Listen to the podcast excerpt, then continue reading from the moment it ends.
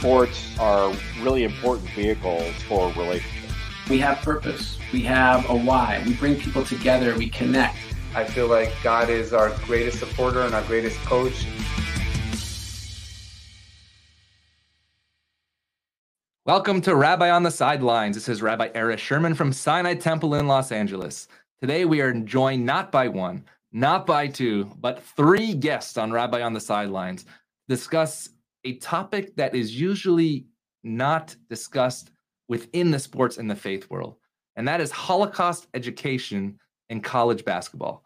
This week, we are joined by Coach Bob McKillop of Davidson Basketball, Steph Curry's college coach. Hopefully, we'll hear some uh, Steph Curry secrets about his success. Graham Honaker, Executive Director of Principal Gifts at Butler University, and one of the co authors of this amazing book, Unbracketed Big Time College Basketball Done the Right Way. And Alex Kor, son of Holocaust survivor Eva Kor. Just a truly miraculous, miraculous story. Alex, Graham, and Coach Bob McKillop, it's so great to have you on Rabbi on the Sidelines. Thanks for joining us. Wonderful Thanks, to be Rabbi. with you. Thank you for having us, Rabbi. So uh, we're going to have just an amazing open conversation because college basketball is often about baskets and assists and rebounds and championships and just developing players and leaders. But this book, written by you, Graham, and maybe we'll start with you. It's called Unbracketed Big Time College Basketball Done the Right Way. With NIL and transfer portals and early entries to the NBA draft, this is not about this at all. This is about how you can develop leaders on a court that will make a difference on the court. So, Graham, why did you write this book and what has it meant for the outside of the basketball world? Yeah, thank you again for having us, Rabbi. We, uh, my co-author and I, Jerry Logan, are just massive, massive basketball fans, as, as my good friend Alex can tell you. And we had felt, uh, some with good reason, that that in recent decades, college basketball had gotten, you know, there'd been a bit of a black cloud on it in terms of the cheating and the notion that the the term student athlete, there really wasn't the student part to it. You had this whole NIL transfer, all of this. And, and we said, you know, there's still so much good that takes place within college athletics, developing young men and women, uh, nurturing them to become great leaders and great people. And we, we took a, you know, we, we took a stab at this, this book. And as I mentioned when we were speaking earlier, was the Davidson story of Eva Kor leading uh, Coach McKillop's team over to Auschwitz that that was the catalyst. That this is an amazing story. This is something that people need to read about, whether they're a college basketball fan or not. Mm-hmm. This is an anomaly where a coach is taking his team overseas to one of the the worst sites in human history to learn. And that was the the jumping point.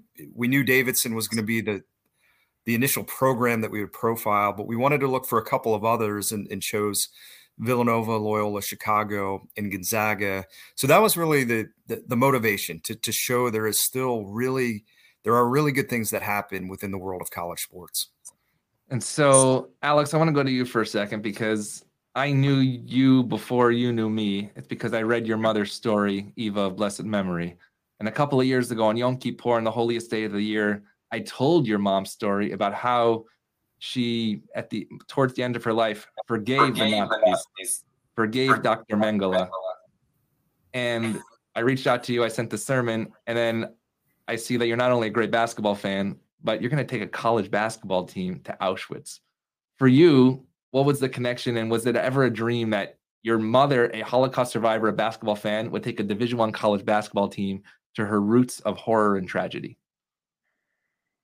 It obviously there were a lot of other people involved, and uh, when I heard about this in May, mid May of 2018, I knew that my mom would embrace the idea because she really liked to uh, talk to young people and even more important athletes are going to be future leaders and she thought that this would be a even mm-hmm. better opportunity to reach more people um, previous to the 2018 trip with Ausch- uh, with the Davidson team at Auschwitz, she had spoken to uh, Jim Crews's uh, University of Evansville basketball team and St. Louis University basketball team, and Jim's a close friend, and so I knew that there is a synergistic relationship between my mom and athletes, and my sister mm-hmm. and I were both athletes, and so I thought, yes, let's do this. It's a it's an incredible opportunity, and obviously through this experience, I've become close friends with with Bob and his son and the whole Davidson family. But I think even more so, it it the the long range ramifications, the trickle down effect of all the players on that team, and now even the current players, I think hopefully will help generations to come to learn about the Holocaust, to learn about Holocaust education, and and hopefully you know combat anti-Semitism in our world. And so, Coach McKillop, I've traveled to Auschwitz three times, leading high school students, Jewish high school students who had a basis of Holocaust education, either through their families or through their synagogue or Jewish community. But here you are, somebody who's not Jewish, who decides, and many of these teams go everywhere, whether it's the Maui Classic, the uh, Anchorage Classic of blessed memory, all, all the classics out there. And you decide to take your team, not with the basketball in hand, but to walk through that valley of the shadow of death. What was the response? First of all, your response to doing a trip like this. And then you tell your players in the locker room, we're going to Auschwitz for four days. Why did you do this? And what did you think it would mean for the players? Uh, I'm a student of history. Uh, I majored in history. I taught history, and uh, I had been to Auschwitz several years ago. Oh wow! On, on a Davidson tour of alums, and uh, it it opened my eyes to more than reading in a book or watching in a movie. Uh, to be there front and center and and touch and feel and smell uh, the spirit of the atrocity and the courage of the people that uh, fought against that atrocity uh, opened my eyes for the need to lead and teach our own players that experience. And uh, Amanda Caleb, who I recalled as a student athlete at Davidson a decade or so earlier, connected with me and uh, between her and Stacy Gallin uh, in the mm-hmm. Maimonides Institute, the Candles Museum, um, Misericordia University, where Stacy worked. Uh, th- there was just this tremendous uh, receptivity to uh, bring us to Auschwitz, and our players embraced it. And mm-hmm. uh, we we were there for I think 72 hours, maybe from the time the trip began to the time the trip ended. No basketball involved. And and our players, you might uh, know, were actually had gone home for the summer and were coming back maybe two or three weeks later. So they interrupted their their summer away from campus, their summer away from workouts, and and came back as a team. And the team and the staff were just that a team. And the team was led by Eva. And uh, mm. to have that extraordinary experience with her uh, was uh, life changing and a, a memory that our guys will forever carry with them.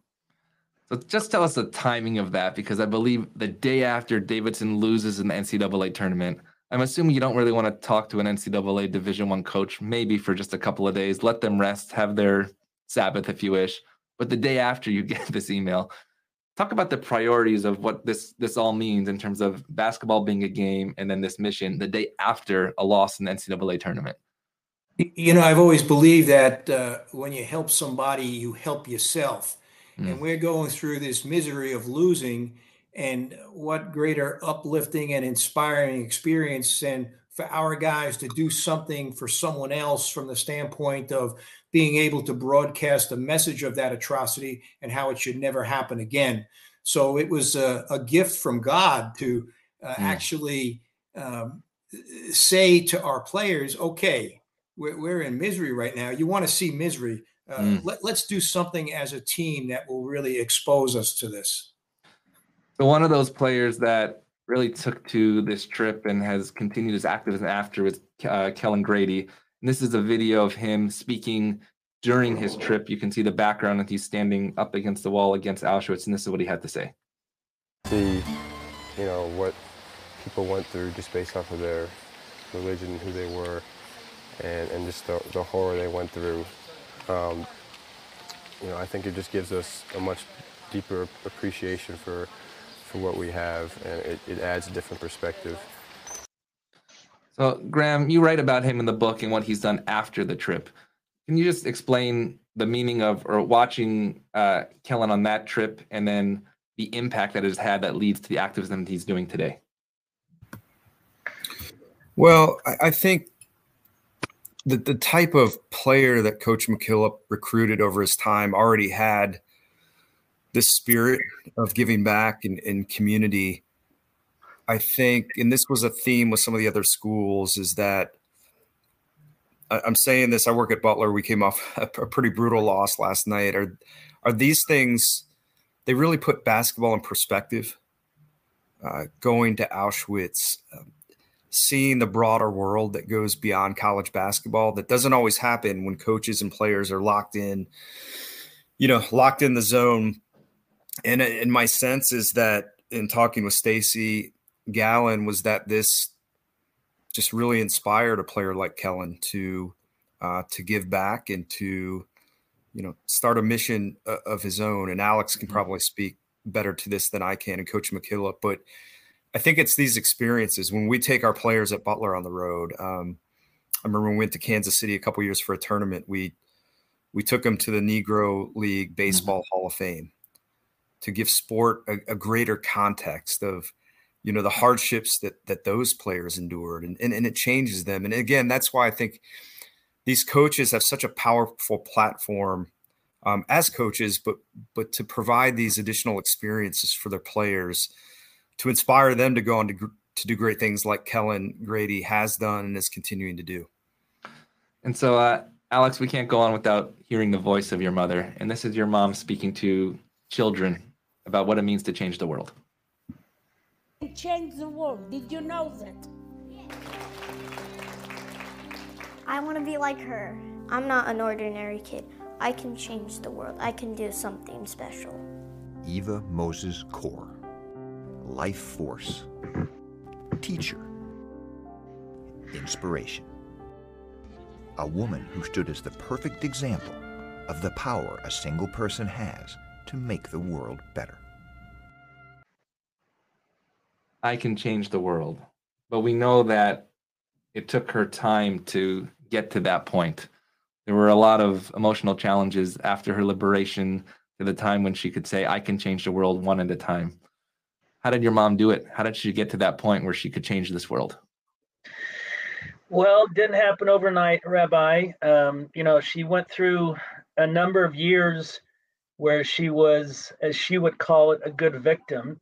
And she would, um, you know, do her normal routine and at times was somewhat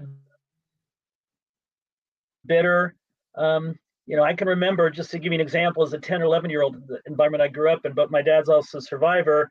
Um, mm-hmm. And I would say, Well, mom, I, I want a newer tennis racket. And my mom would say, Look, when I was 10 years old, I didn't have any tennis rackets. And it really mm-hmm. put things in perspective. But how did my mom get from that point from being bitter? You know, she um, happened to, uh, you know, meet another Mengele twin. Her twin was in Israel. We found more twins. And so she decided you know, in 1984 to form Candles, which is the organization of Mengele twins. And then we went back in 1985. And really, the turning point for my mother was unfortunately when my mom's twin, my aunt, died in 1993. And because of that, she then happened to meet uh, a Nazi doctor who was at Auschwitz, who actually helped save 20 some Jews. And because of that relationship, she then offered him a chance to come with us to Auschwitz because he wanted to document that there was indeed a Holocaust. And so my mom wanted to thank him. And she went to the Hallmark store. There was no appropriate card. She went to the liquor store. She couldn't think of a good gift. And then one day she decided, well, I'll just forgive. His name is Hans Munch, Dr. Munch. Hmm. And because um, she thought this was a perfect idea, she thought she was giving him a gift but she then realized she was giving herself a gift by kind of oh. taking off this chip off her shoulder, and that led to her forgiveness. And I really think from that point on, she was spinning her wheels in the late 80s, early 90s, trying to find Mengele. And finally, when she decided to forgive Dr. Munch, which then, which then led her to forgive Dr. Mengele in her name only, which I want to stress, exactly. that really allowed her to open up her world to help so many other people. And that really changed her life. And I think in many regards probably gave her another 20 some years of life just because wow. she had this ability to kind of forgive her worst enemy. And coach, I was just talking to Stacy Gallin last week about the after effect of this trip and what's wants to happen in the years to come with other major college basketball programs. She told the story that I believe there was an anti-Semitic incident on the Davidson campus, and those players by themselves stood up and said, "This is how we're. This is what we're going to do, and we're not going to stand silently." Can you explain when these players come back, um, how they understood to use their voice and not just the ball to make a difference in not just the Davidson community, but in the larger world? The, the message that our experience gave us was planted on their heart. It, it wasn't something that uh, was in a book that you put mm-hmm. back on a bookshelf and don't refer to it except on different times. It was with them every second. Uh, certainly, uh, Kellan has demonstrated that. Uh, Kellan Grady, as he's gone from Davidson to being a, a graduate player at Kentucky and now in the, in, in the uh, G League, uh, and, and I, I, know it impacted our coaches as well. And uh, you know, our our own son Matt has two daughters, and after taking a glimpse of the glasses and the shoes and mm-hmm. uh, the luggage, uh, he he was brought to tears. And uh, the emotions that we experienced uh, with Eva and understanding the, the true reality of what went on. This isn't something that's a movie. This is real life. And, and to touch and feel someone was an absolutely extraordinary, life changing experience. 18, 20, 21, 22 year old young men are being influenced by this four foot six. I am I correct, Alex? Is she four six even? Maybe she's four two. She had some good hops, so maybe four eight. Yeah, on a good day. uh, for this woman that's in her 80s at that size to influence and to see them hold the umbrella as we walked at uh, the, the, the, grounds of, of, Auschwitz and Birkenau and, and to be sitting with her at dinner. Uh, th- this wasn't some experience that uh, will be forgotten. And so I don't want to go into all of the details of the anti Semitism specifically with some athletes today, but that was 2018. Now that you see athletes with a platform that sometimes use social media in a way that doesn't build up, but rather divides people. And now that we have less and less survivors, right? This next trip will not have Eva on it, but it'll be a second generation. It'll be a child of survivors, not having the people tell the testimony from what they walked through. Um, what do you see as the next step? Is there another team that goes? Is it a movement that goes? How can we build on this to make sure that not only Eva's story is not forgotten, but that we can not necessarily eradicate hate, but rather build up love? You know, with all well, the changes that are going on in college athletics today, with the name, image, and likeness, and with the transfer portal, and with the talk about athletes being uh, employees, um, the name, image, and likeness opportunity is one that we need to fully capitalize upon. Uh, mm-hmm. it, it, should not be something that is entitled. It should be a quid uh, pro quo kind of situation in which athletes, yes, they are getting paid for their name, image, and likeness, but in response to that, I, believe they need to serve a purpose whether it's speaking out about the Holocaust or speaking out about equality or speaking out about injustice, whatever it might be, uh, I believe that it should be something that is carried to a level that, yes, give them the money, but there must be a, a repayment in terms of a, a, a teaching opportunity mm-hmm. for them to instruct the world about what's going on. I love that. And Graham, this whole book here Unbracketed is about faith in sports. As I said, I was moved not only by the Davidson story, but by the Villanova story that I reached out to Father Hagan, who's going to be on the show in a couple of weeks. Uh, I might have to remove this uh, Coach Boeheim uh, poster behind me when uh, we bring on Jay Wright's priest, but I might be Jim Boeheim's rabbi. Um, so, what is this connection between faith and sports, between these worlds of Gonzaga, Loyola with Sister Jean, who's also miraculous, and Davidson and Villanova? Is it faith that combines these four stories? Well, I think, you know, th- these one of the great things about the book was discovering these unsung heroes who played the roles of chaplains and you know the sister jean uh, sister jean was the uh, you know the the embodiment and the and the, the the public figure at loyola but you know, Father Rob hagan is a guy that probably not a lot of people know. He's uh, the chaplain and played such a role in, in the in the journeys of these young men at Villanova, and, and you know, a couple of the stories in there of. I don't think people realize how how challenging it can be for these student athletes of traveling and getting home at 4 a.m. from a road game, and when you mm-hmm. when you suffer a loss and Father Hagan talks about those were the beautiful points. Those were the beautiful times um, of sitting with a student athlete on the bus and right. you know trying to trying to console them. I think also, you know, uh, many of the schools after the George Floyd murder, mm-hmm. um, you know, that their their coaches and these chaplains were an outlet for them to to talk through those things, which they're hard for us to fathom as you know people in our 40s 50s and I won't mention Alex's age, um, but you know that that uh, that are hard for us. But these 18 to 22 year old, especially African American males, mm-hmm. um, that faith part. And then the final thing I would say goes back to what I said earlier is that you know putting it per, per perspective. There was another chaplain at Gonzaga who is now passed, um, Father Tony. And Father Tony used to have a saying to the Gonzaga guys when they lost the game that there were guys, you know, there were 300 million people in China who didn't even know we played tonight.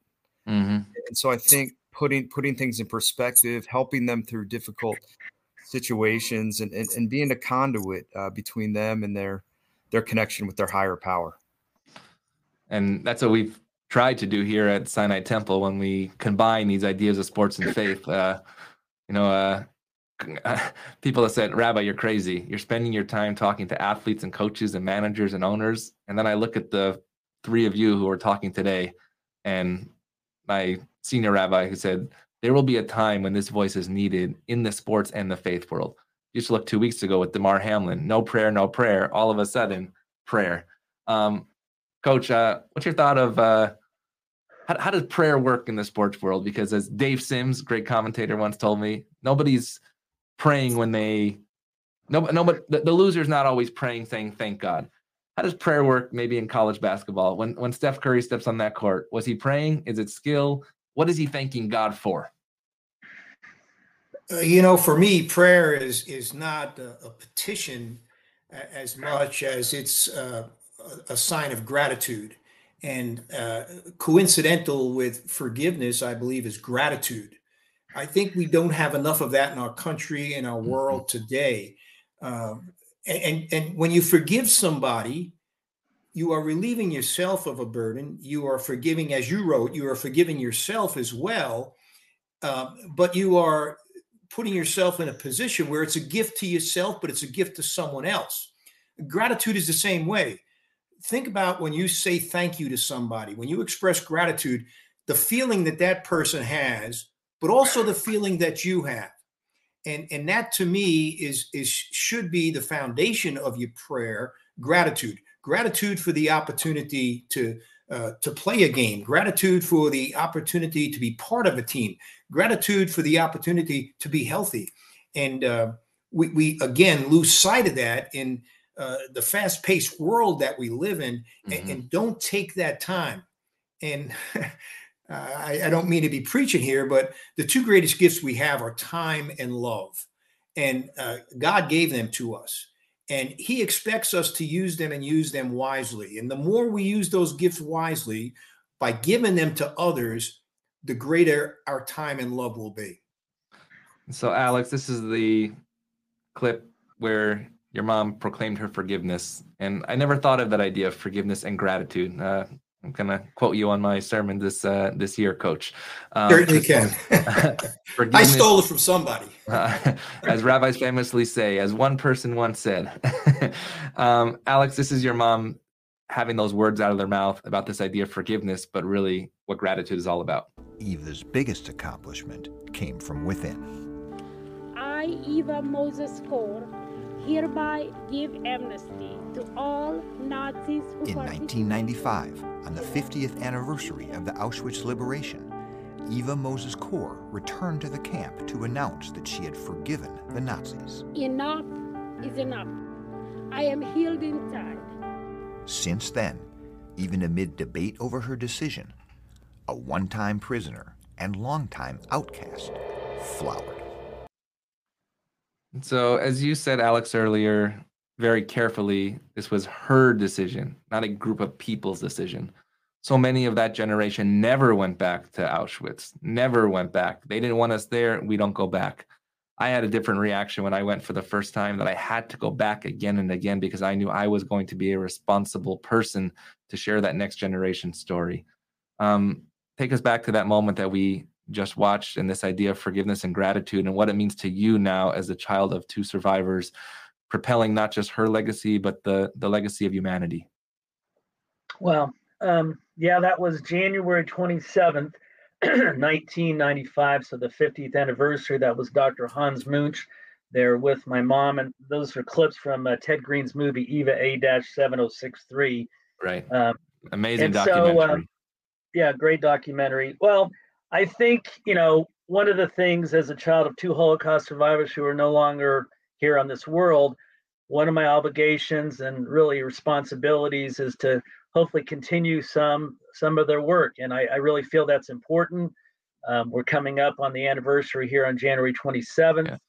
Um, here in Indiana, the governor has declared EVA Education Day on January 27th for the fourth year in a row. So these are all things that that make me proud and a lot of times bring a tear to my eye because I know that my mom and dad would be very happy that I'm trying to do my part along with other people here in Indiana. I think it's very important that we, you know, in this day and age, as you've kind of alluded to, Rabbi, anti Semitism is a bigger and bigger problem. And it's easy for people to say, well, that happened 70 some years ago. And, you know, where are the survivors? They're all passing away, unfortunately. And so I think it's very incumbent on me and people of my generation and even younger, the third generation, can kind of take that that torch and continue to shine the light on the world because there are so many lessons that can be learned from the Holocaust. It can be on the basketball floor, it can be on the mm-hmm. baseball field, the tennis court, but also just in everyday life. Uh, you know, Coach talks about gratitude and forgiveness. These are all things that really people are not taught about. And my mom would say, you know, when little third and fourth graders learn about reading, writing, and arithmetic, they should also learn about forgiveness. That this mm-hmm. should be something that's taught to young children, um, maybe not to this magnitude of forgiving a Nazi, but to forgive Johnny who pulled Jimmy's hair or whatever. I think it's it's an important uh, lesson that we can all learn in this day and age. And along these same lines, you you, you asked a question earlier about what's the next step, and and Stacy Gallin and some other people are involved, and maybe having other college athletic teams go to Auschwitz, and I'll be more than happy to to lead that that that uh, tour. Hey, Rabbi, can I just mention one other note? Of course. And I'm sure you are aware of this, but I, I've seen studies in recent years about it's it's frightening actually about how the percentage of millennials who do not know about the Holocaust going way beyond college athletes. And one of the things I worked with Alex and Ted Green on that film, one of the best things to come beyond the film was we created an, an educational packet hmm. for schools throughout Indiana. In my hope, um, I'll take my book out because it would sound, you know, I'm, I'm promoting that that book, but that but that documentary film and the other films and literature on the Holocaust it's so important right now uh, again beyond college basketball and athletics to to educate this younger generation that that the holocaust even happened and and and that that that i think is so important as well and alex's mom though she's passed um, i think continued to be such a beacon of light and, a, and an example a role model for so many young people in addition to teaching them what happened and the atrocities of the holocaust Actually, next Thursday night, we have a program here for Holocaust Remembrance, International Holocaust Remembrance Day, and it's a new organization called If You Heard What I Heard. And it is the grandchildren of Holocaust telling their stories of their grandparents. Um, or obviously, Alex is telling the story of Eva and what did it mean to grow up with the grandparent? I have friends that have four survive four, uh, four grandparents who are survivors. what did that mean to them now as honestly free Americans who didn't experience that, um, but who understood that anti-Semitism is alive and well. And it's interesting to me that, right, uh, Coach McKillop, you're sitting in North Carolina, and Graham and Alex, you're in Indiana, not major Jewish communities, right? LA, where I am, in New York, in Boston, in Miami, you would think maybe that's where these conversations are happening. Maybe Alex share a little about candles and what it means to have a Holocaust memorial in Terre Haute, Indiana, and who's walked through those halls and who maybe other athletes that you want to walk through those halls going forward. So yeah, in 1984, my mom created Candles Holocaust Museum. It stands for Children of Auschwitz Nazi Deadly Laboratory Experimental Survivors. Wow. And um, the museum was created in very humble beginnings. Uh, literally, the initial pictures were with scotch tape on the walls, very neatly. Um, and uh, 1993 um, or so, we had a, a, a firebombing of the museum. Uh, it was then rebuilt but yeah, since uh, the rebuilding, we've had a lot of important visitors there. As I mentioned, uh, Jim Crews, close friend, Bob's friend as well, has taken several teams there. The Indiana State University team, led by Josh Schertz, was there this past summer. And so it is a, a unique Holocaust museum dedicated to telling the story of the Mengele twins, but also dedicated to, to talking about forgiveness. I mean, there would be many people when my mom was alive that would come to the museum. Yes, they wanted to learn about World War II and the Holocaust, but they were there to learn how to forgive. And my they would sit with my mom in a room and said, "Look, you know, my my grandfather did something terrible and I can't forgive him. How do I do this?" And my mom would tell people how she learned how to forgive, and it wasn't something that just happened overnight. And so I mm-hmm. I really uh, have a great source of pride for Troy Fears is the executive director, and he's done a tremendous job. Um, and we have a lot of a lot of big plans in the future. I should also mention, Rabbi, there was an exhibit in Indianapolis, Indiana, uh, the Indiana Historical Society for another year uh, that focuses on my mom. And so uh, both both of those have the USC Shoah Foundation hologram. Mm-hmm. And so um, at times, if I want to talk to my mom, I'll yeah. do it on my computer and ask her questions. But yeah, I, for me, moving forward, I never would have dreamed um, that all this would have been possible. And uh, you know, when sorry, when you know she passed away, it was uh, so suddenly that mm-hmm. I never really had an opportunity to ask her what my role should be moving forward. Wow, right. Rabbi, one other uh, aspect of Eva's remembrance, and this ties into Davidson as well, there are three giant murals in downtown Indianapolis that are are painted on buildings that go up stories. One is of Reggie Miller, uh, the great Pacers player. I don't know if you're a Knicks fan. He was sort of the arch. I'm in LA. I've heard that guy in the Bruin in the Bruin history. uh, there's Kurt Vonnegut, uh, the uh, Indiana author native, who ironically wrote a lot about being a soldier during World War II. And then there's Eva Kor, Wow. And it's this giant, beautiful mural that was painted on a building downtown. Alex could tell you how high it actually goes. And one of the great things is that the Davidson team played Purdue uh, this past December. Oh, gave wow. Purdue all they wanted, who was number one at the time. Right. And Coach Matt McKillop took his team uh, and and got a photo in front of that mural. And and so you know you think about our book that we did, you think about the museum, you think about the video, but ironically, as Coach McKillop said, she was, she was only four foot six, but there's just this massive mural downtown that remains a great legacy. And, and, our hope is that people who aren't familiar will pass by that and say, "Well, who who is that lady?" and learn about her. And Coach, you went on this trip, but I keep saying it didn't end there for Kristallnacht, when we commemorate the moment of broken glass, you traveled to New Jersey and you went to a synagogue. You could have done anything. Why did you do that? And what did that moment mean, not just to you, but the reaction to the Jewish community that you walked into their sacred space and told your story? How could you be given a gift and not use it? And we were given a gift with the opportunity to go to Auschwitz. And every time the opportunity to use the gift of sending that message of forgiveness and sending that message that this should never happen and will never happen again, I think you must seize that moment.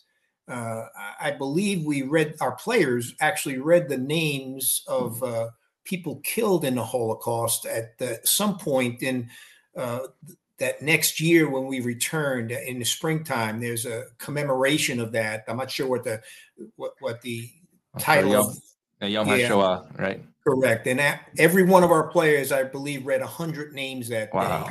Wow. And um, uh, so, so the continuity i- is something we need. It can't be just a, a- moment in time that you spend a couple of hours at Auschwitz. It's got to be something you live your life. And uh, clearly, uh, you know, preach without using words. And, and that's what we try Mhm. to do. Actually, it's Rabbi Abraham Joshua Heschel, who worked, who walked with Dr. Martin Luther King, said that we should pray with our feet, which is another word of saying, obviously, preaching without our words. Um, I, I- I do want to focus on just a little mundane thing because I have experts in the college basketball field. I have Butler University. I got Purdue here. It's fe- it's almost February. What's going to happen at the end of the year? Who's going to uh, who's going to the Final Four this year? And who would Eva want to win? Well, uh, Eva would want a final four of uh, Davidson, Butler, Purdue, and Indiana State University, where she graduated from. And uh, coach, how's that looking in reality? Well, I, I think Purdue is is pretty darn good, uh, incredibly well coached, and uh, potentially the National Player of the Year with Zach Edey. Yep. Uh, and uh, they, they have two young guards, freshman guards, that are just getting better and better and better. And uh, we have a kinship with one of them, Fletcher Loyer, whose brother Foster Loyer plays for Davidson, and uh, has just been spectacular as of late. Uh, and then they're surrounded with a, a, a supporting cast of players that uh, make them very formidable. Uh, But Eva's Eva's favorite color was sort of a darker blue, which is which is Butler. So, uh, I, I may, we may be running close to time, but Alex, do you mind sharing again a, a story uh, related to one of your dad's college teachers that has a great tie to college basketball lore? And uh, yeah, Rabbi Graham, thanks. So uh, my father was rescued by an American GI from Terre Haute, Indiana, and my dad finished high school. And my dad was maybe on a good day five foot one, and he heard he was going to enroll at Indiana State Teachers College, and that became Indiana State University. And he heard that the coach was also the gym teacher, so he wanted to learn how to shoot a hook shot. So that coach in 1947 was uh, Coach John Wooden, and Coach Wooden taught my dad the hook shot. And at the end of the semester, he said, Mickey, you're a really good uh, example for the other students. I want you to take the class again. My dad was going to go to pharmacy school at Purdue. So my dad took the class again. And years later, I'm five, six years old watching UCLA. And my dad said, That's my gym teacher. And I didn't believe him. So we started getting letters from Coach Wood. And I think I've sent them to you, Rabbi. And, um, you know, for years, it was UCLA and Purdue. And so, um, 1997, Coach Wooden came back to Terre Haute to be honored by Indiana State, and my dad sat at his table, and and I have a Wow. picture with my dad and Coach Wooden. Well, Purdue UCLA would be a good one here, uh, and uh, Eva would be on both sides, which would be which would be wonderful. Right. Uh, Right. and then, coach, just on the basketball end, because I have you, and uh, how do you get a guy like Steph Curry who's underrated and make him who he was today? What, what's the secret sauce in making Steph who he was? Well, I, I think it starts with parents, and uh, that perhaps is one of the shortcomings of our world today. Uh, parents don't embrace their children the way that Dell and Sonya Curry embrace their three children. Um, uh, Stephen Curry is uh, uh, as extraordinary a man as he is a basketball player, uh, extraordinary as a leader as he is as a basketball player. And I, I kind of chuckle because several times I've mentioned to him over the past five, six years um, he should think about running for the presidency of the United States. And lo and behold, yesterday he visits Yeah, the, at White the White House, House. and there's a picture, there's a photo of him actually standing at the podium in the White House, dressed to the nines, looking very presidential. Uh, so I, needless to say, I, I commented to him about, uh, "Hey, you're you're in a perfect position right now. Just wait a few years longer." So. Wow. Uh, Rabbi, one of my favorite stories in the book is about Steph Curry's recruitment. And, uh, you know, if you follow college basketball, you may be aware that, you know, he didn't have that many Mhm. offers coming out of high school, which is which is hard to believe. Coach McKillop actually knew him when he was playing little league baseball, which, which Coach McKillop's son. But you know, you talk about the four programs that we profiled, and, and you know, the subtitle of the book is big time college basketball done the right way is, and coach can correct me if I'm wrong, but one of the things, one of the aspects of why he recruited Steph Curry was not how he was playing the game on the court. It was mm-hmm. observing him off the court and his mm-hmm. character. And I think keeping his room clean and how he talked to his parents and how he talked to adults and in that character model. You know, Steph Curry for me will go down as as one of the great, great players ever in basketball. Arguably, well, not arguably in my mind, the greatest shooter ever but that coach McKillop really recruited him as much for his character and his values and his family values as he did as a basketball player. And I think that that's what this story is all about. It's about character, it's about values. Obviously, you got to shoot the ball, you got to pass the ball, but it's what you do with that ball. As I like to say within our own Sinai Temple community, what we do is beyond the ball. That ball has introduced me just personally to so many people that I would never meet in the walls of this sacred space of sanctuary. But when we do meet because of that ball, we go into each other's sacred spaces and make a big difference in this world as well. And so I love closing, uh, just closing remarks in terms of what this book means. Unbracketed, if you haven't gotten your copy, by Graham Honaker and Jerry Logan, the stories of Davidson, Loyola, Gonzaga, Villanova. Also, great stuff about Domantas Sabonis, actually a good friend of Sinai Temple here. Um, and uh, faith in sports. Closing, uh, closing remarks about faith in sports going forward and what we can do to bring people together I'll I'll jump. I'll start first. I, I really think your podcast is uh, just the start of a great way to continue to uh, teach people about history, teach people about the Holocaust, um, and hopefully really combat hate in our in our world. And I, I commend you for your for your uh, work here, Rabbi. And thank you, Coach, and, and Graham as well. Thanks to all of you for living Eva's message we can change the world. And certainly that is the gift that is given to us. And I would just say, I would close with how I opened in that while the newspapers and the media like to hone in on some of the things that we perceive as bad in college athletics, mm-hmm. there's so much good. There's so much good that there are other programs beyond the four that we covered, and they're they're great servant leaders like Coach McKillop that that do exist and are making such a powerful impact on college basketball players and student athletes. And you know, again, Jerry and I choose to focus on, on the positive and the glass being half full. And I think that I hope people who read the book will will realize there's a lot of that that does take place in college athletics. And the final word this is not necessarily a plug but a great honor for alex and i is we're going to do this at davidson on february 11th which just happens to be the day davidson is going to recognize coach mckillop for his glorious career so i count the, the the time coach mckillop and i spoke at the synagogue is one of the great opportunities we've had with the book but i'm i'm so honored to be a part of that day on february 11th which recognizes in my opinion He's too humble, too humble to say great, great college, college basketball, basketball coaches and servant leaders that the games had. Well, I do hope that this is just the beginning of conversation, and uh, our doors at Sinai Temple are open to all of you as you continue to tell Eva's story of blessed memory. Thank you, Coach Bob McKillop from Davidson Basketball, Graham Honaker from Butler University, and Alex Kor. Just truly three wonderful people with hearts of gold. Thanks for joining us and Rabbi on the Sidelines. Have a great day.